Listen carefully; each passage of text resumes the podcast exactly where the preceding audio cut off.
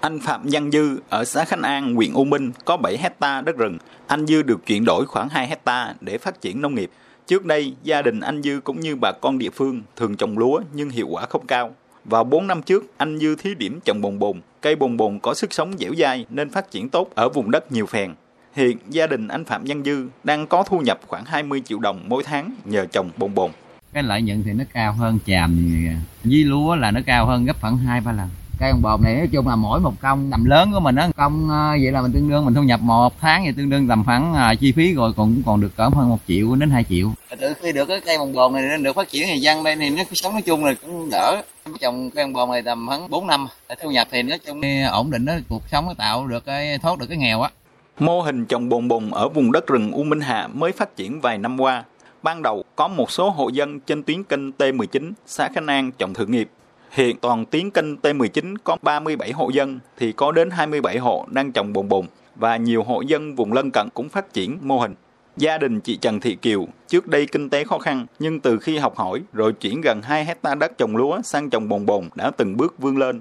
Không chỉ có nguồn thu nhập khá cao từ ruộng bồn bồn, thời gian rảnh chị Kiều còn sơ chế bồn bồn cho người dân địa phương để kiếm thêm thu nhập.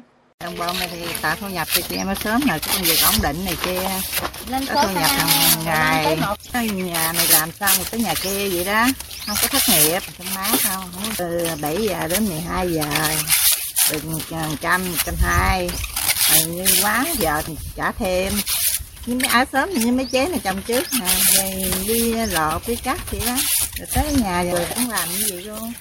Mô hình trồng bồn bồn phát triển còn góp phần giải quyết việc làm cho nhiều lao động nhàn rỗi ở địa phương. Đối với phụ nữ là công việc sơ chế, lột vỏ, còn với đàn ông là việc nhổ, thu hoạch bồn bồn. Vợ chồng anh Lê Úc nhỏ ở xã Khánh An trước đây đi làm công nhân ở các tỉnh vùng trên.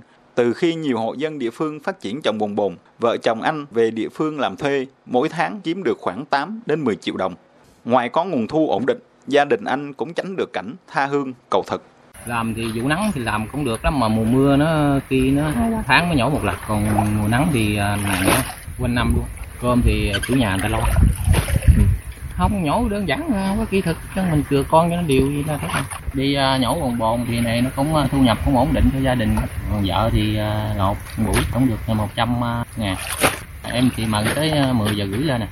Trước đây, cây bồn bồn không có giá trị kinh tế, thường mọc dại ở những nơi ngập nước hoang hóa ở vùng đất rừng U Minh Hạ.